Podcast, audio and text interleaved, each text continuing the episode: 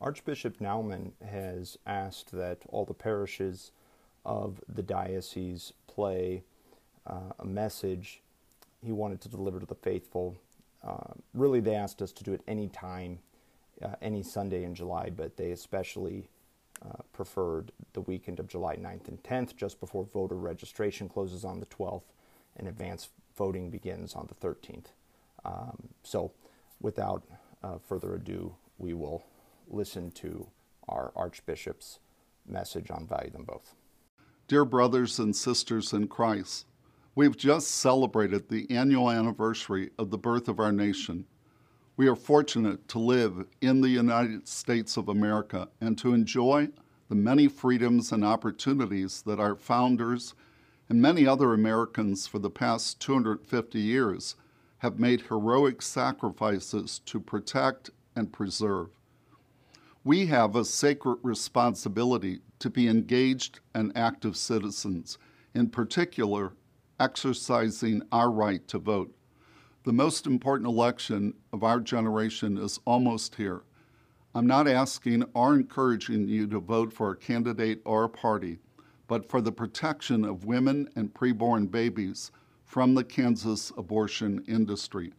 I ask you to vote yes for the Value Them Both amendment. It is probable that there are some in church today who have been harmed by abortion. I am grateful that you are with us in church. If you are suffering because of your involvement with an abortion, I invite you to reach out to Project Rachel or Project Joseph Ministries that are designed to bring healing and mercy to those wounded by abortion. Our Lord wants to heal you from the guilt and comfort you from the grief that inevitably result from abortion.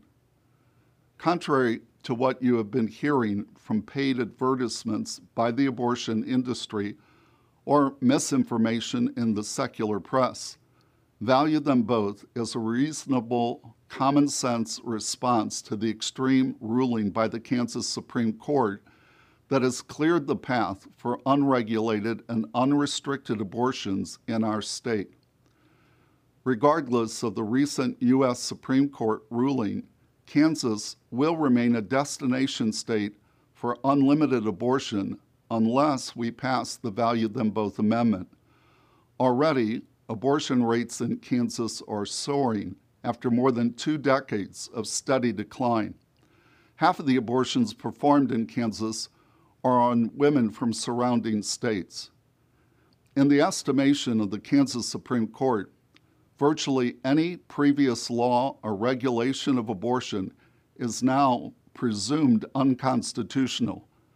Value them both will allow the people of Kansas and not a few unelected judges to decide whether taxpayers should be coerced to fund abortion, whether parents have a right to know about their minor daughter's pregnancy, whether women have a right to know the possible physical and psychological consequences of abortion, whether mothers have a right to see ultrasound images of their child, whether abortion facilities are required to observe health and safety standards. Already, two Kansas laws have been struck down because of the court's erroneous ruling. First, a basic health clinic inspection and sanitation law and secondly, a ban on live dismemberment abortions. A yes vote for value them both will allow these common sense laws to once again be enforceable. A yes vote returns to the people of Kansas, through their elected representatives, the ability to enact laws that protect women and children from the abortion industry. This is a defining moment in Kansas we have the opportunity to decide if we want Kansas to become a destination state for unlimited abortion in unregulated facilities, or if we want to put the health and safety of preborn children and women ahead of the interest of the abortion industry. The church and the pro life community seek to surround every woman experiencing an untimely pregnancy with a community of support and love the staff and volunteers of pregnancy resource centers accompany mothers throughout their pregnancy and for as long as needed so that mother and child not only survive but thrive.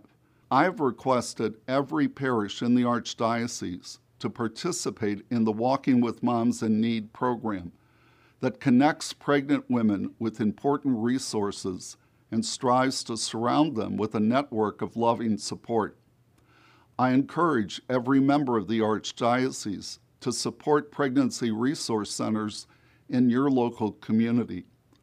The Lord wants to empower each of us to help build a culture of life and a civilization of love where abortion will become unthinkable. A critical first step to do this in Kansas is to vote yes for the Value Them Both Amendment. Early voting begins July 14th and Election Day is August the 2nd. Together, we can protect Kansas from being a destination for death and make it a destination for life where every mother is loved and every child is cherished. Thank you, and God bless.